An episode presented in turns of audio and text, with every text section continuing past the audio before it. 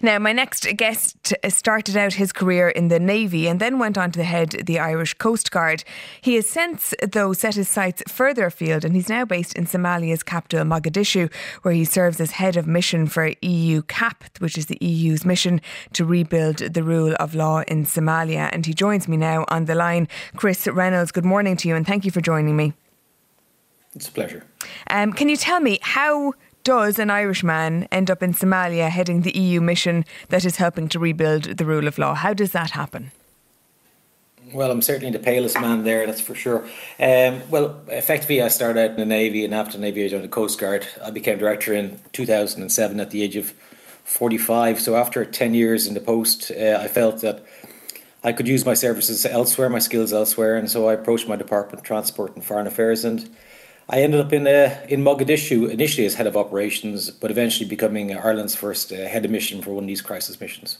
So it obviously Somalia has a reputation of being a very dangerous place, and I, I, know that you live yourself in a heavily guarded compound in Mogadishu's airport, um, and even despite it being heavily guarded, it's still attacked pretty regularly. Uh, Somalia is a very fragile state. It's it's coming out of thirty years of of basically uh, civil war. Um, so Al Shabaab, which is the main uh, terrorist organization in Somalia, are quite active, um, mainly in the middle and south Somalia. And so Mogadishu can be quite a hazardous place, as you can imagine. So we take uh, security very seriously, and so we take all security precautions. And the international community tends to live inside compounds. There is a the major area. It's the around the airport, and there's about 15 compounds in, in inside that. And I live in one of those compounds with the uh, EU military mission and some embassies. And has it has it ever come close to you, Chris, with those attacks, or have you ever had a moment where you you feared for your life? Personally, no. Um, we are very well protected, and we take our security very, very seriously. I can't go into the uh, our modalities of, of, security, but of course, like crossing the street, you can be in the wrong place at the wrong time. Mm. Um, but I, I feel quite uh, quite secure, and I'm, I'm well looked after. So most of the work that you do is done from the safety of that co- compound, but um, you do obviously also leave and you travel into Somalia because you have to see uh, firsthand what life is like on the ground. And what is it like on the ground now? Well, effectively, we've been there for four years, and over the four years, it's changed dramatically. Uh, we're not just in Mogadishu; we're in other places around Somalia. And Somalia, it's it's just dragging itself out of, uh, as I said, thirty years of of civil war. Four years ago, the streets would be empty. There'd be be no sign of business, no sign of construction. That's all there now. You can see people selling on the streets, tuk tuks, uh, taking people from A to B, uh, construction towers uh, everywhere. So Somalia is slowly uh, getting out of the financial difficulties it has itself in, and this year managed to get itself relief from the IMF uh, uh, funding mechanism, so they can now borrow on the international markets security remains the biggest issue uh, for Somalia, and that is the area that we're involved in trying to help Somalia improve their security structures.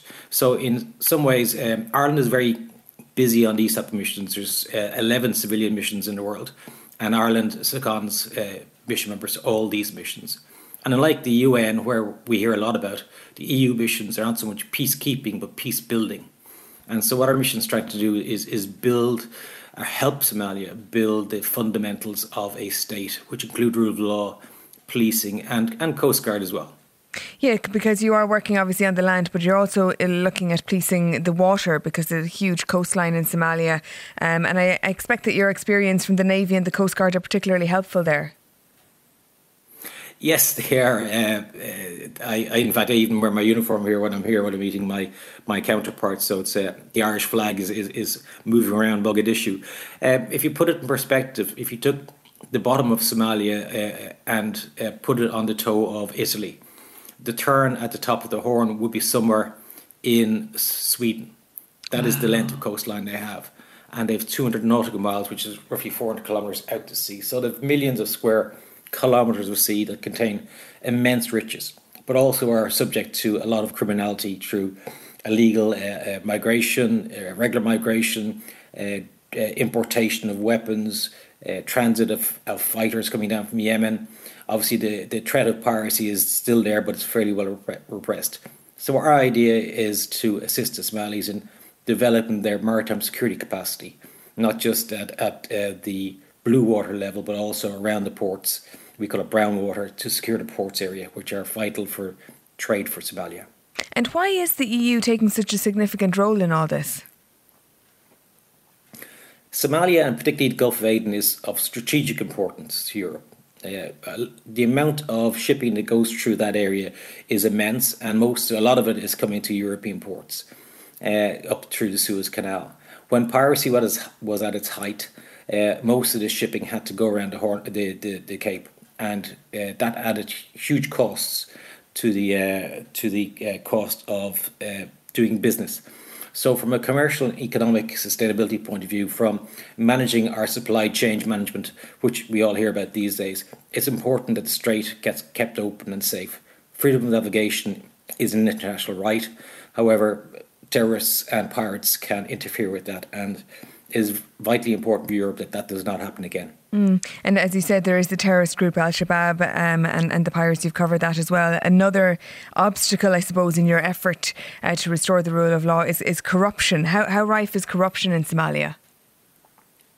Uh, I, I, think it's, to be fair to Somalis, because of the, their history, it is this uh, form of doing business has been endemic for 30, 40 years. Uh, so it, it is it was a way of life. So it is quite difficult to do business because of corruption. And at the basis of corruption, of course, you always find the terrorist movements, just like if you remember we had uh, in our own country.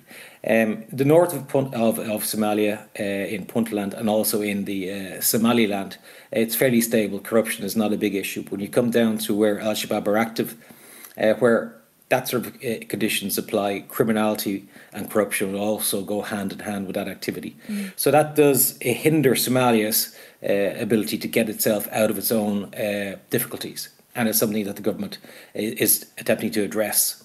And we're supporting the government in developing uh, anti corruption guidelines and workshops around that. Um, obviously, very important work that you're doing, but it, on a personal level, is it hard to be away from your family? Yes, of course it is. Um, it's I've I mean, this year was quite difficult. Um, I was due to come home in March when COVID hit, so effectively I was in the compound from January the second until I got home two weeks ago. unfortunately for me, uh, I, I, finished my quarantine on Friday. I live in Kildare, and we got locked down on Friday, and I have two weeks left of my leave before I go back to further lockdown in mm. in, in Mogadishu for another two weeks. Uh, but it is, uh, but you adjust to life. Uh, we all adjust to our new surroundings. Just with COVID, it's the exact same if you're in, in a compound you you limit your expectations on a daily basis and you adjust to what you expect out of life. Uh, but I have to say, it, it is extremely rewarding. It's it's state building from the very basic building blocks. Uh, to be have the honour to be head of mission, to assist in creating a coast guard, to assist in developing a police service for Somalia from the ground up, is something that is uh, that is I will remember for the rest of my life, and I find extremely rewarding. And my family fully supports me in doing this. Well, I'm sure they do. And thank you so much for joining us to discuss it this morning. That's Chris Reynolds, Head of Mission for EUCap.